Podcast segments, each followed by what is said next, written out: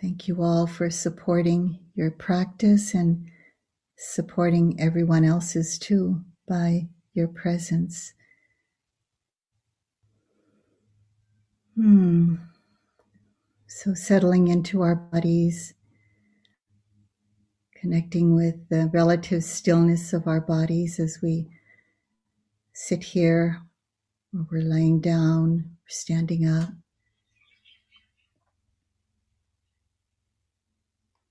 I usually just take a few moments to dedicate the sharing of the, the merit that um, is being accumulated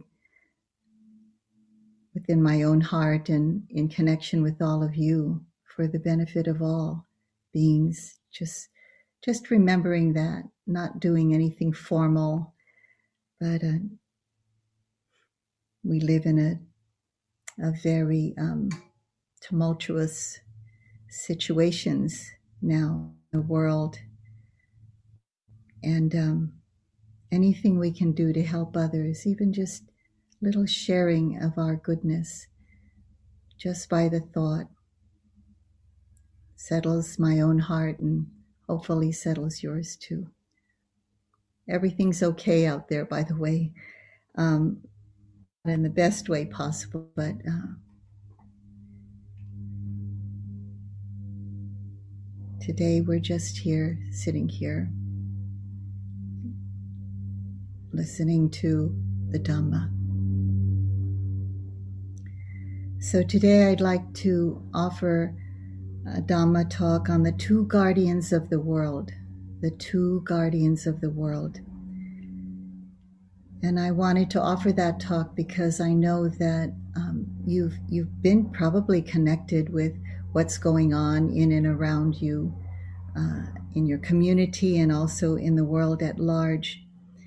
And I think it's it's um, the reality to say that it's a difficult time now, and um, we need to be in touch with these two inner guardians of the world more than ever.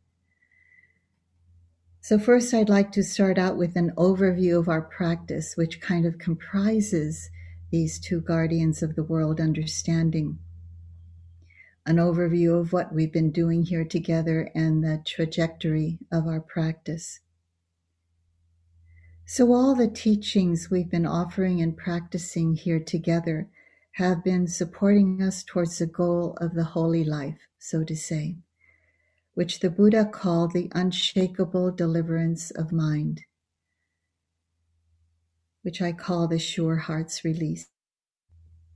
These are all awareness and mindfulness practices that lead to liberation, all these practices that we've been doing here.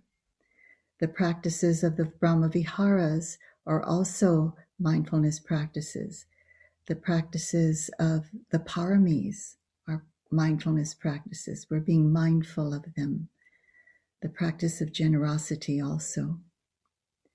So Munindraji, my first teacher in the Dhamma, summed up these teachings by calling them the three pillars of the Dharma. And I want to lay them out to you because they're all uh, experiences, teachings, and um, trainings that we've we've been offered so that we can practice them in our practice in the world and on the cushion. So in these uh, in these three pillars, we'll find the kind of basic trainings that we need to still be aware of as we go out into the world. We want to live our lives in an integrated way, in an embodied way, of course. So I'd state them here. Munindra would say to me that um, it's it's really important to remember these three pillars because if if we're having these three pillars as a foundation, it's a very sturdy foundation for us to live our lives from. The first pillar that not just Munindraji, but my teachers and all the way up to the Buddha talked about this uh, pillar of dana. This is also an awareness practice awareness of our heart of generosity as uh, Luigi so beautifully expressed this morning in my morning. It's about giving from a heart of compassion, from a heart of gratitude, from a heart of really being aware of are we in this in this moment of giving. It's always good to give. You know, sometimes my heart is is not so open, but I still give most of the time. And sometimes I realize that what's filling my heart or what's prompting this giving is generosity, uh, a feeling in, inside of generosity or compassion or gratitude. And I really um, pay attention to that. So, awareness of that is so beautiful because it said that when of uh, that wholesome quality of mind in the actual giving, it actually strengthens the karmic uh, result of that in our own lives. So it's really important to pay attention, as Luigi was talking about this morning, pay attention to what's going on inside. And mind you, even when I'm not feeling so generous or the, the heart is kind of tight and still give, I just feel the goodness of my own heart, even for a moment. So, this is about giving not just whatever uh, monetary or physical resource we have, but sharing of our care, sharing of our love, sharing of um, just our time, you know, that we offer someone a listening heart. I think that's what um, Andrea was talking about the other evening. Just offering her open heart to listen. That is an act of generosity. And people feel that, as she expressed. Sharing the resources of our life with those around us, our immediate family, the community, the world at large. This gives us a really deep sense of connectivity, of interconnectedness. And it's a strength that we can live from when we feel like we're connected to this great web of love of sharing with one another, of helping one another. It really makes uh, our practice strong in our lives. And the ability to keep practicing in times of hardships for us when we feel that deep connectivity with others. It also helps us to weaken the force of craving, uh, weaken the force of attachment when we kind of, with an open hand, we can let go because it's with that open hand also in the workings of karma that we also receive. Just remembering my Auntie Esther, I was also raised, I loved um, Dawn's um, sharing. Uh, she was raised by three women because I, in, in my own life, I was also mainly raised by my mother and two aunties. And one of them, my Auntie Esther, said, Cast your bread upon the waters for then you shall receive a casserole back. So it was really understanding from the Christian uh, way of life. Um, but isn't that true of all good hearts? We don't have to have a religion to know that. So it helps us to relinquish, but it also helps us to stay open so that receptivity can take place. So it, it, it's it happens both ways: the giving, the receiving. It's a cycle of life that keeps us um, keeps our lives going in a very deep-hearted way. So much more can be said about that, but I'll leave that for now. Dana is a very important quality, one of the pillars of the Dharma. Another one is Sila, and I'm going to put more light upon that today because the two guardians of the world are this uh, this sense of inner beauty called moral integrity, which is sila. This is another awareness practice. It's really being aware of what causes harm.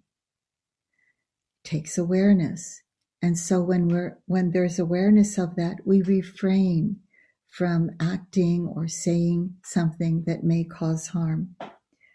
So it's awareness of our speech and behavior, this sila. More about it later. Refraining from acting out what causes harm, and also knowing when our hearts are in uh, the, the sense of harmony, the sense of non harming. And then from that place to go forth with it and, and to do something with it in our action and in our speech. Um, because that sends out a deep sense of security and, and trust in the world, um, in the community that we live in. So these two awareness practices have to do with living in the world on a relational level, of course, and being part of connecting to community. It's uh, humanity we're harmonizing with, which includes all of life on this earth, not just human life, but all beings, all sentient beings, all creatures, um, all those that we can't even see, that don't even have a breath, but um, we're connecting in our goodness. Munindra used to tell me if you offer the goodness of your heart to another, there are beings in this world that don't eat food, you know, that actually live on that offering. Just consciously offering whatever we have to give in that moment, even if it's not um, uh, physical so the first pillar is dana, and the second pillar is sila. Sila is living in harmony. The third pillar is bhavana. Bhavana is practicing the development of the mind and the heart. We practice the, uh, developing or cultivating the mind and the heart in practicing samatha, practices where we develop samadhi. These are the concentration practices. And we develop some of that um, in in our uh, Brahma Vihara practices when we return over and over again to the inclination of the heart towards metta or compassion, um, sympathetic joy, equanimity. There's some, uh, and sometimes a great deal of concentration that can be developed there um, when we repeat and over again, coming back to that inclination. We're also developing wisdom um, in our insight practice, in our vipassana practice. When we take that concentration and place it on changing experience or changing objects, this becomes insight, insight, uh, uh insightful understanding, which really is what frees the heart. It uproots the defilements of greed, hatred, and delusion. So I'll leave I'll leave those two for uh, maybe myself or other people to offer talks about just on those particular subjects. So it's really good to understand the importance of including all of these three pillars in our lives as we go home to our families and our loved ones and our communities. Really integrating them and and when you practice them you really get a sense of confidence of being held by the dharma and being in connection with everyone around us who's holding life in that way um, who's holding life with a sense of sensitivity you know to what causes harm and refraining sensitivity from what causes harmony and going forth with that. This uh, not only leads to happiness and harmony among those we live with, but it's also harmony with our own highest aspirations, which we're often or um, sometimes not in alignment with. So when we become in alignment with that, that's a time that we have this kind of deep integration within ourselves of um, that we can be an agent for good in this world and for our own karma as well. So, through these practices of dana and sila, generosity and harmonious living, we learn to navigate the beauty of life and the challenges of life in close relationship with others, as well as community and world at large. So, in the time of the Buddha, um, when he would be asked to come and give a teaching, I learned from uh, my teachers that he would always offer the teachings in a gradual way. He would start out with the practice of generosity. Why that's so important as a beginning practice of letting go, the beginning practice of purifying the heart of greed and craving.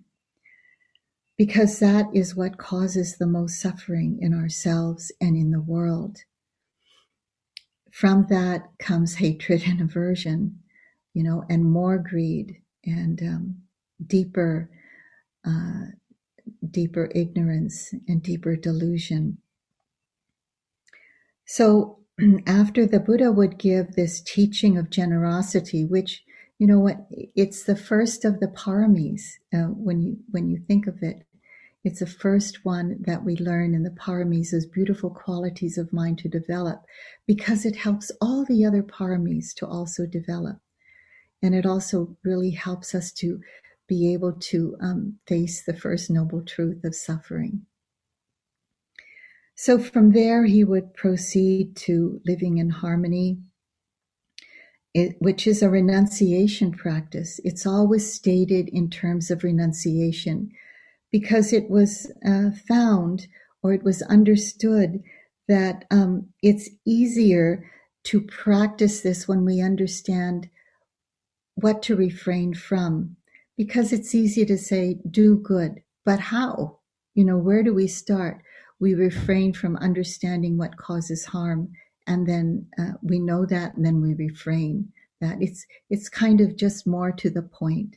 It doesn't exclude what we should do, um, but it, it just kind of is the very beginning part of the training. And then from there, as a basis and preparation, the Buddha would move on to the development of the mind and heart through meditation, which is what we've been doing in our practice, the practice of bhavana. Bhavana means cultivation.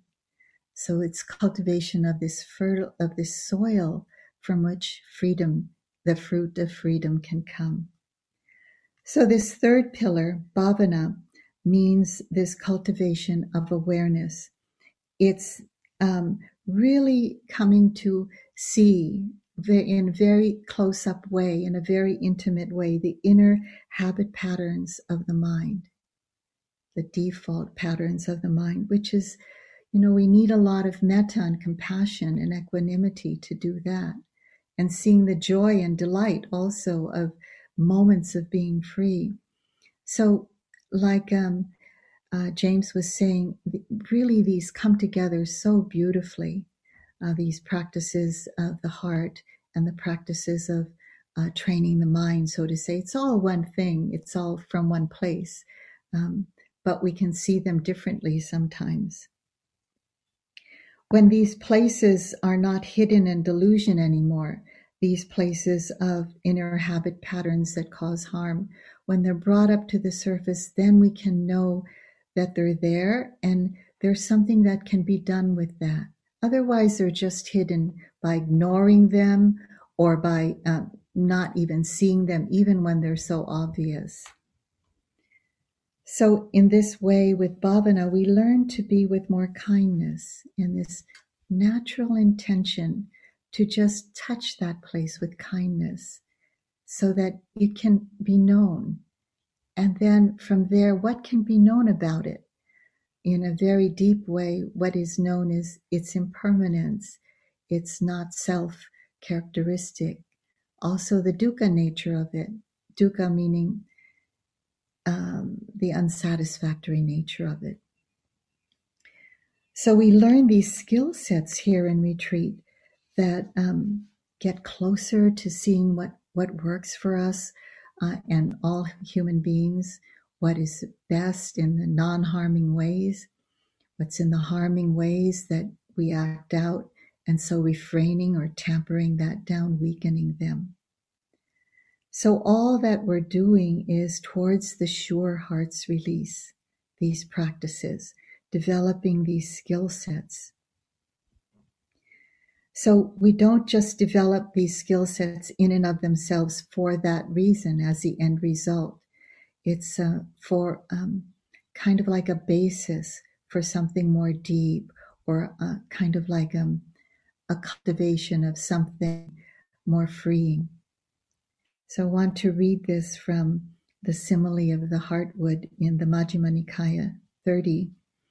As the Buddha was talking to a group of Brahmins and um, was saying to these Brahmins uh, in India, of course, so this holy life, Brahmins, does not have gain, honor, and renown for its benefit, or the attainment of virtue for its benefit, or the attainment of concentration for its benefit, or knowledge and vision for its benefit, but it is this unshakable deliverance of heart and mind that is the goal of the holy life, its heartwood and its end. So, this is the trajectory of the Buddha that we cannot leave out, you know, in our teachings. Um, it would not be giving you everything. So, this is the complete release of greed, hatred, and delusion in our own hearts. So, this is the letting go, that purification of it. I like to talk about this sure heart's release as a release rather than like as an attainment of something, of being enlightened. Um, sometimes in any language, it has this idea of getting something, of grabbing onto something, attainment. Um, it's more when one experiences this, it is more like a release. It is has a more felt sense of releasing. It has a more felt sense of purification, a more um, embodied sense of that. And it brings about the opposite of greed and delusion, this uh, pure and um, sure heart's release. It brings about a heart that is generous, that is kind, that is nice. I heard that said earlier also by um, by Bob. So that's the that's what we've been practicing and also the trajectory of, of our practice. You hear about the word nibbana that some of us have mentioned. That is the sure heart's release. That is the purification of greed and delusion. So tonight I'd like to offer you some reflections and put more light around sila or virtuous conduct because in going home it's it's a major and it's a major uh, place to put our attention. It's a practice of reframing and refraining from harming, basically through our speech and behavior. And of course, in our deep practice, we're learning what the mind is doing to kind of propel our behavior. But sila has to do with speech and behavior per se, by, by itself. So, um, these are not commands, but they're principles of training. Um, when we take the training in, in one of the translations in Pali, when we take the precepts, goes like this I undertake the training to refrain from. I undertake the training to refrain from. So it gives us an idea that it's not that thou shalt not do that. It's more like we're training, and in the training, it's difficult. You know, we're going to make mistakes. We will have, uh, we'll fall back sometimes. And then we try again. We keep going. So, this is um, a positive aspects of that too, which are virtues that are cultivated primarily compassion. This is cultivated when we take these uh, trainings we do them because the underlying cause of doing this is compassion. The reason why the Buddha had any of these trainings is for compassion for all beings, for us individually, for beings in family, community, etc. So as I've been around my elders, even in my in my own family, um, uh, my own mother, and and um, my my grandparents in Hawaii we call them calabash grandparents. We call it's so lovely here. You know how you can go to the grocery store and everybody calls like they would call me auntie all the time. It's, you know, they're just saying, You're my relative all the time. Auntie, can I help you?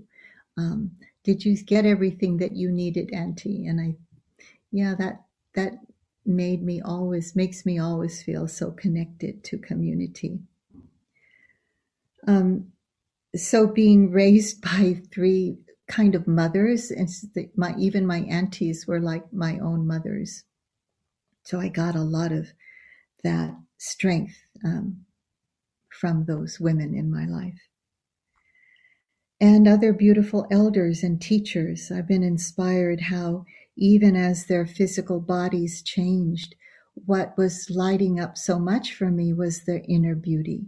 You know, the just the goodness of their hearts and the wisdom, the kind of practical wisdom that would always come out from um, their speech or their behavior.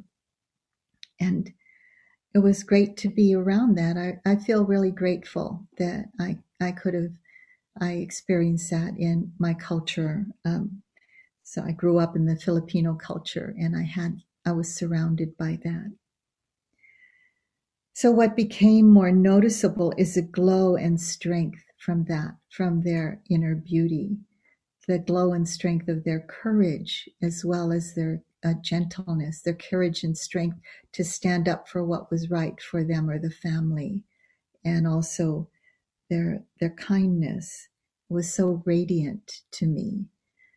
Um, and so these these qualities are called uh, this radiant inner wealth, and um, no one can take that away from us. You know, all of our physical uh, belongings and even this body can leave and can break up and break apart and who knows what happens to that.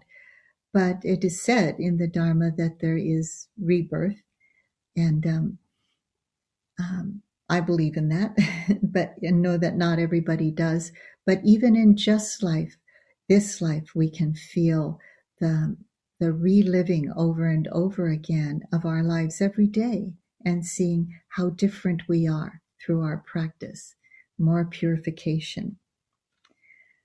So these, this inner beauty is this quality of discerning, of a discerning wise mind, basically, and also a compassionate and open heart that really knows how to lead into life and feel okay about having an open heart, feeling that more and more, I, I didn't feel it before in the past, but as I grew more in the Dharma, I really felt the strength of, of my heart to feel um, that I could face what my life had to bring me.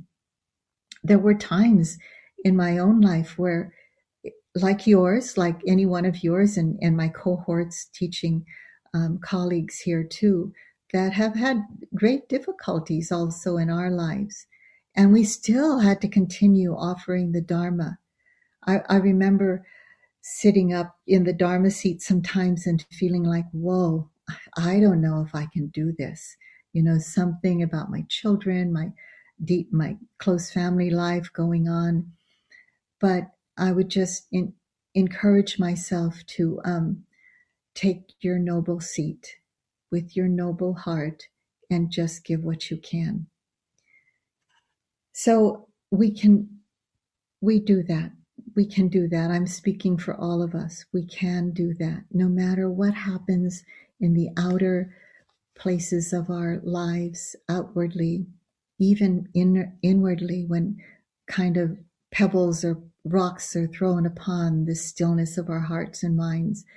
When we practice, we have a sense that we really know for sure that it will come back to some stillness, some clarity, even though there's some rippling temporarily. So we have this confidence and clearness of knowing what leads to harmony, what leads to happiness and peace, and intentionally developing that, like we do in the uh, heart practices.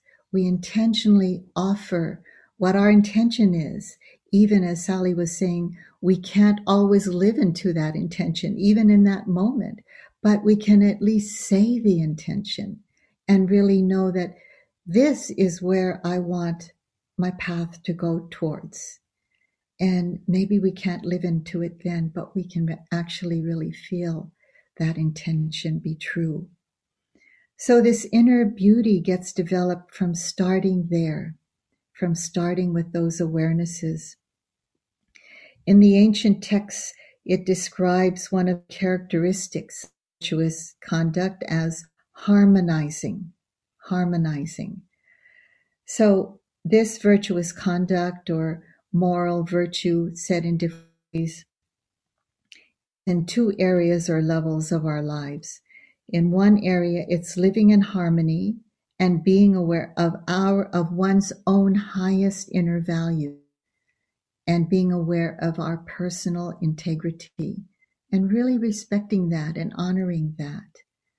Um, and so I think for all of us, and, and maybe just speaking for myself, and when I'm in deep practice, I really become more and more aware of what inner integrity means to me. And maybe sometimes I have to make more jumps. Sometimes it's a big jump. Sometimes it's a little step towards really purifying um, that knowledge of what is my highest value. What are my highest values? So it's it's really interesting to ask yourself that question sometime and then to see if you can answer that in, in your life. You know, it may maybe take place over days or weeks or weeks or months in um, answering that question for oneself.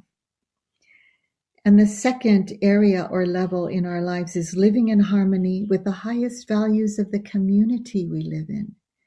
Just knowing what what is the value of um, uh, the community, the particular community. I live in a very cultural community, and so there's very um, uh, there's values in different cultures that live here, Pacific Islanders, other Asian um, cultures that I pay attention to and really try to honor when I'm in their presence, or even I just feel it on my own. You know, things. Um, like sharing food all the time um, with one another. That's a value of the community we I, that I live in right here. We grow different things and share it with one another. So these two together are called the bliss of happiness or the bliss or happiness of blamelessness. The bliss of blamelessness where when we're living in harmony, we feel no blame coming to us, or we don't feel, and we don't feel any blame going out to another. We have some understanding, some compassion about one another. We give way to um, times when we come short of it once in a while, or another does. Just give space to that once in a while and say, Oh, this person, like myself, is also human. So this leads to a deeper sense of well-being, supporting our inner and outer lives. All of this, of course, makes perfect sense, but I just, it's common sense. Uh, one time long ago, a yogi uh, said to me, this, when first heard the Dharma, said, this makes, makes perfect sense. It's like, um, this is just like, um, a higher sensibility, but it does it does make sense. It's just very practical, the highest practical sense that you can think of. So the, I want to read this from the Anguttara Nikaya, the word of the Buddha. And what is the happiness of blamelessness? Here, uh, here the householder, and now the Buddha's answering to here the householder a noble disciple is endowed with blameless bodily, verbal, and mental action. When one thinks, I am endowed with blameless bodily, verbal, and mental action, one experiences joy and happiness. This is called the hap- happiness or the bliss of blamelessness. I just want to read from Bhikkhu Bodhi also. We've had such great teachers in our midst, and um, you know, just want to honor them. Read so much about who's dying in the world, and we all are, and so are the great ones. And one of the our elders is Bhikkhu Bodhi, an American uh, Theravada monk who did a lot of uh, important translation of the Pali to English in the um, in the suttas and commentaries. So Bhikkhu Bodhi, this is in Bhikkhu Bodhi's um, uh, talk about the good, the good. According to the Buddha's teaching, the necessary condition for any degree of true happiness is goodness, that is, moral rectitude or virtue, sila. Such goodness is to be realized by ethical behavior. In order to be truly happy, to experience true happiness, we must lead an, a virtuous life. This means that we must adopt standards of behavior by which we give consideration to the well being of others in our bodily action and speech. The moral life is a life in which we rise above the demands of self interest and give heed to the interests of others as determinants of action. So, in this day and age and in things happening around us, it's very important to repeat things like this and for us to take it in and and um, spread the word, you know, or at least really have it in our hearts so deeply. So, this is said to be the cornerstone upon which the Eightfold Noble Path is built upon our speech and conduct that is free from harm. Because it says that this kind of conduct composes the mind and heart, and it makes it easily quiet, which has far reaching consequences. Just uh, probably you have experiences yourself when you're coming into a retreat and maybe um, you just left, and I'm I'm just remembering a time when I came into a, a long retreat, and I had just left my family and my um, I think I had three teenagers all at once, and it was like they were all okay being at home, and you know, in my culture, we take care of each other. So um, I have elders that would take care of them when I'd be away, and so um, there was a lot of argument when I left about this or that. And so I went to the retreat with a lot of that, you know, things that I said that were not nice. And it took a long time for my heart to settle. But times when I made sure that I really had a clear intention to, um, you know, be in connection with them in a way that my speech or um, just my attitude of mind wouldn't harm them then when I went away, I really felt that that was a, re- a wonderful basis for, for my retreat to be entered upon. So the Dhamma places a great deal of importance on Sila as a starting point. And, you know, we, we take these um, precepts once before we start the retreat in, in the Burma, in Burma, when I've been there a few times, we take the precepts every single day.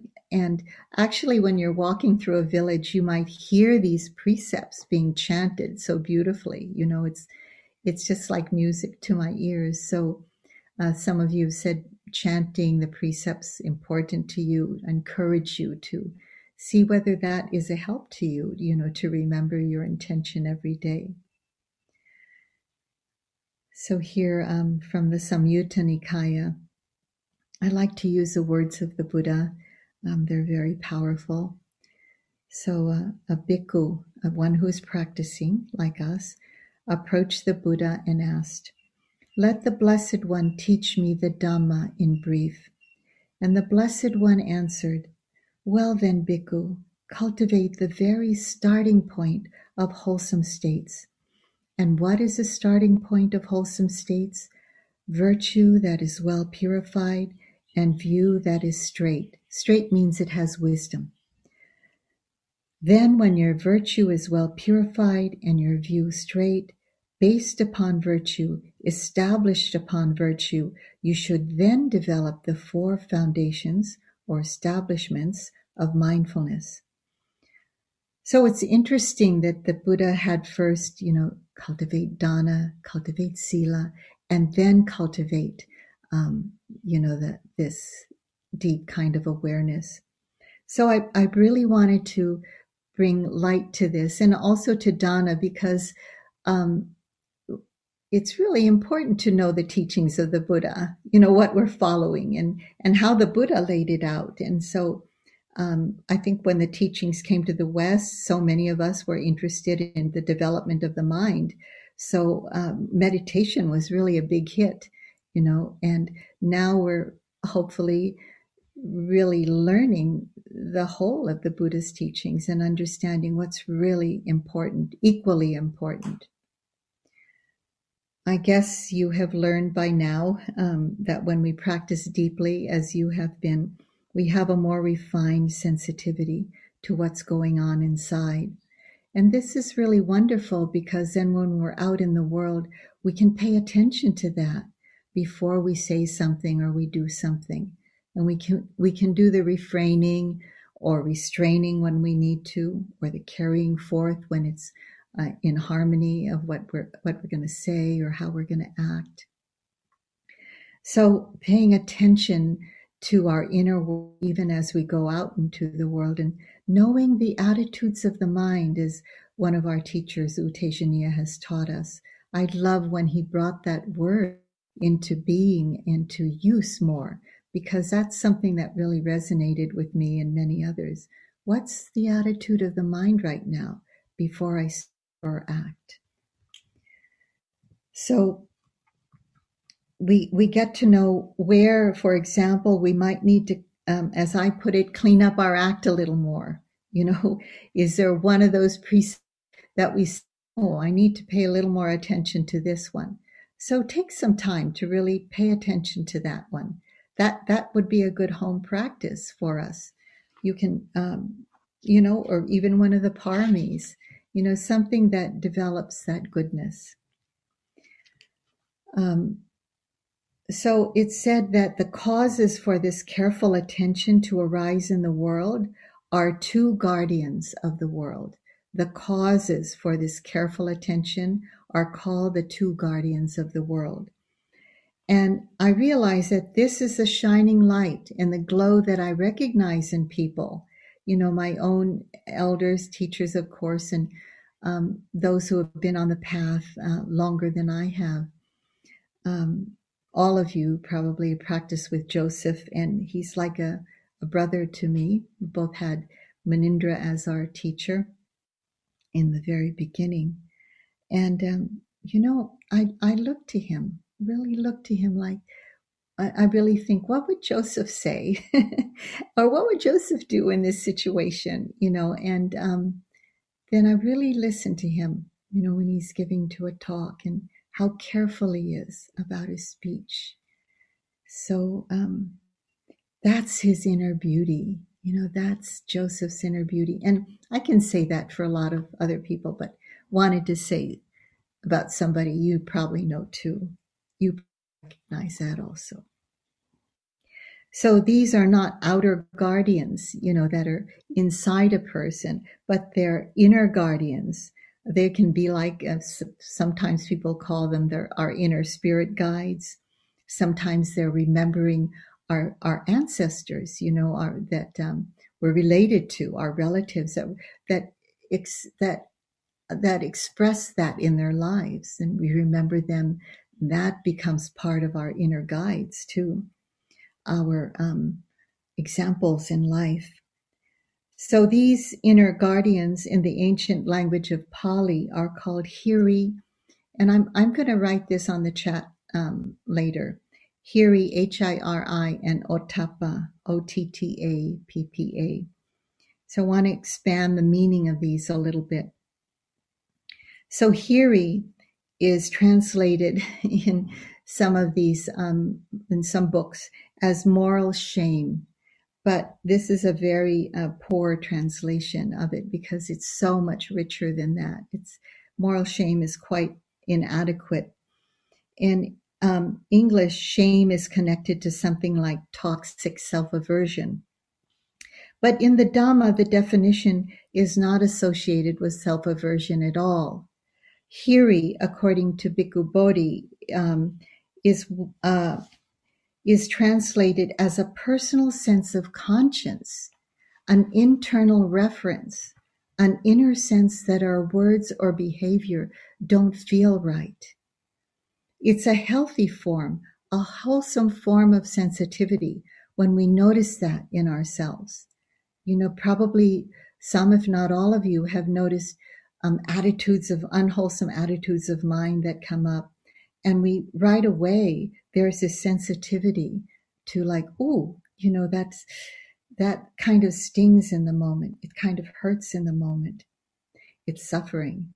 And realizing that is really important, realizing that dukkha.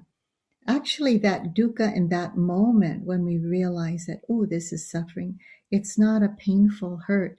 It becomes a wisdom. Dukkha is also, the understanding of dukkha is also wisdom. That this will lead to something harmful that kind of wisdom. So when it has that sensitivity in protecting our commitment to integrity, we refrain from, from doing what we might do or saying what we might say. Um, for example, when I'm in, in conversation with somebody close to me, my children or my partner, and I know I might say something that would hurt or harm, I really want to do my best to not let it out of my mouth. Um, and so I try to remember, you know, to just don't go there. You don't need to say that. That part's not necessary. A lot of things come to me to help me to stay with the harmony between us, to say it when it's the right time, in the right way, when I can think of the right way to say it. And mind you, I'm not always successful at that. I'm still working on that. But anyway, that's that's the, the bar for me. My mother used to say, before it comes out of your mouth, roll it around a hundred times. I couldn't always do that, so I had this thought one time of duct tape, you know, just I just had this vision of putting plopping duct tape on my mouth. So now I call that Dharma duct tape when I'm going to say something not so nice, you know, just put that Dharma duct tape on my mouth. So this hiri is an intuitive sense of shrinking away from harming. And for me, it's harming one's own karmic stream because it has this personal sense that, ooh, is that being landed in the karmic stream to kind of roll around there and come back again to, you know, come up again for me to relearn that lesson over and over again? So that, that kind of understanding is having respect for oneself. It's having respect for one's personal integrity, to have a standard of self respect for self, upholding our highest values for oneself. So hiri is respecting one's own integrity, one's own dignity, a deep care for this really long term well being. So um, I read in the commentaries that a simile of how his experience is like when we're just about to grab an iron uh, rod and we see that it's smeared with excrement and we go, ooh, you know, we, it's like a disgust when we see what's in our minds. It's like, I feel that way. And when I, I read that in the commentaries, it was I think it was like in the Visuddhimagga, it was like, I do feel that. I do feel like a disgust, like, ooh, that's that doesn't feel right. One time I was practicing at the Forest Center in Burma. I came from a very difficult time in it with a very dear friend of mine, and um, we were going through some difficulties. And I brought that to the retreat and I just kept thinking about it and thinking about it. And then I just got so tired of these aversive mind states that were coming up. I told um, Sayadaw U Pandita, this, this mind state comes up over and over again. And he gave me some advice on that. I said, it feels like aversion, but it's not really. It's like I just want to avoid that, but I, it's not avoiding it. It's really clear for me. And he said, when you sense this pattern arising, this was through an interpreter. When you sense this pattern arising, withdraw your energy from this pattern. And either I sensed it or I saw it. I'm not sure. I saw his hand or his being withdraw. So it wasn't like, don't stay in there and don't feed it. Like, come away from that. But knowing that that is Hiri, that is wise discernment.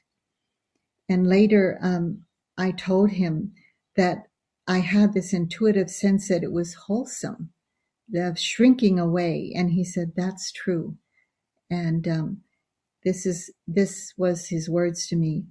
Hiri is respect for oneself, seeing the danger to oneself, to one's own karmic stream. Later, he gave a Dharma talk on that, stating that Hiri is one of those inner guardians of the world, a cause for that development of inner strength and inner beauty. Um, so the other guardian, that's Hiri, and the other guardian is called Ottappa. I, I'm not sure I'm pronouncing it right, but anyway, that's the best I can. This as a direct, um, in the direct translation, I saw that that was kind of inadequate, and others think so too.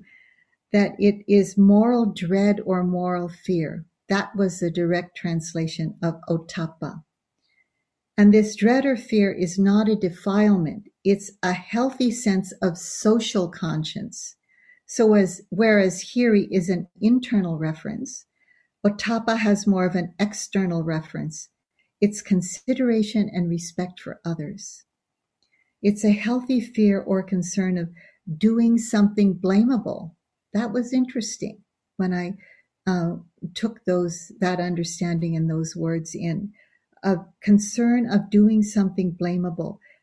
Not only that our speech or behavior could be harmful, to others, but knowing that um, maybe that I'm breaking the communal standards of uh, this community that I'm in, and someone or people in the community that I revere very much might look upon me or, or the community might look upon me with blame and I would feel disconnected from them. And I really wouldn't want that. So I really came to see how this is a wise sense of respecting the communal standards, of really understanding what causes harm. So it had a lot to do with paying attention not only to intention, but to um, impact. And, and that's a, a, teaching I think that we're all learning uh, more sensitively these days. It comes from this sensitivity to possible suffering of others uh, and compassion for, for their welfare. So, what we might hear is that members of the community, especially those we revere and respect, would lose their respect for us. So it said that the proximate cause for moral fear to arise is respect for others, and this is a healthy fear. So Munindra used to tell me when there's um, ottappa, there's an inner signal like this doesn't feel right to say this or to or to do this, and it's so like a signal of be careful, be careful. You're going to hurt others here, and at the same time you're going to hurt your own inner um, your inner conscience. You're going to hurt your own inner stream of karma. So one can bring the other about. They're, they're, they usually come in pairs so there have been times in my life where the, these guardians saved me and hopefully you know they you will continue to be uh, aware of them in your own heart because um, you all have a great goodness of heart. Just becoming more and more aware of that, letting that lead the way. refraining from is what is harming. Those are the two big um, of this practice of sila. So, sila or virtuous conduct is a beautiful form of renunciation. The Buddha would say, virtuous conduct has non remorse as its aim and non remorse as, as its benefit. So, when we walk this path, we can have this feeling of um, great happiness, the bliss of blamelessness, when we can feel very settled in our mind and in our hearts. And uh, from that deep, deep settledness, from letting go from the practice of dana, from the practice of sila, letting go of behavior or words that are um, uh, cause difficulty and ourselves, our hearts and minds can be very settled and the Dharma can be seen very, very clearly and accomplished also very, very clearly. So these enable us to go more deeply in our practice of liberation. So this also from the Anguttara Nikaya, the Buddha. This magnificent chariot of the Eightfold Noble Path has Hiri and Ottappa as its backrest. If you have this backrest, you will have something to rely on, depend on, something on which you can sit comfortably as you travel towards your aspiration. These qualities are weak. One risks losing mindfulness and all the dangers that ensue.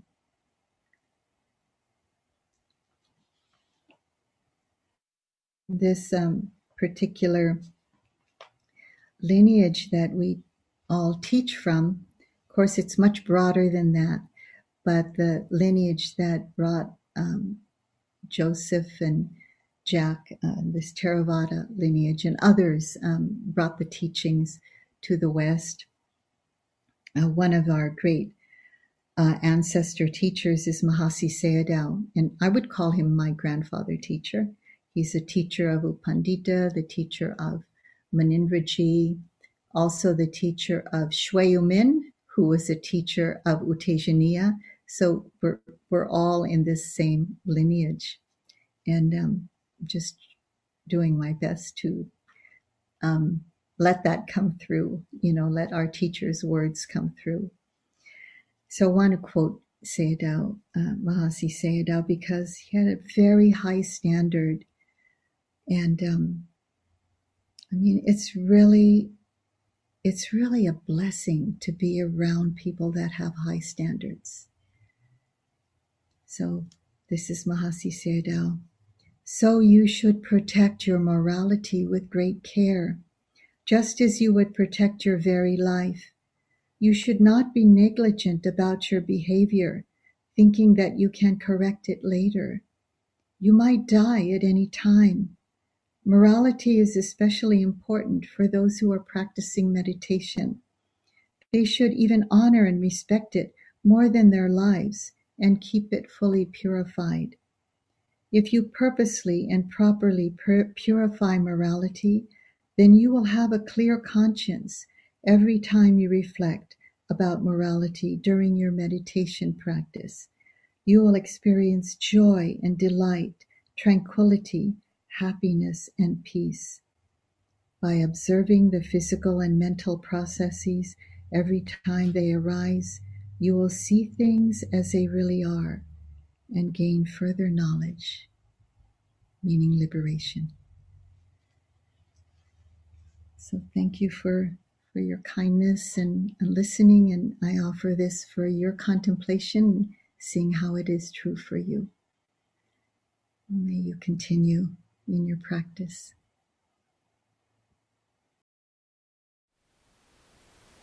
Thank you for listening.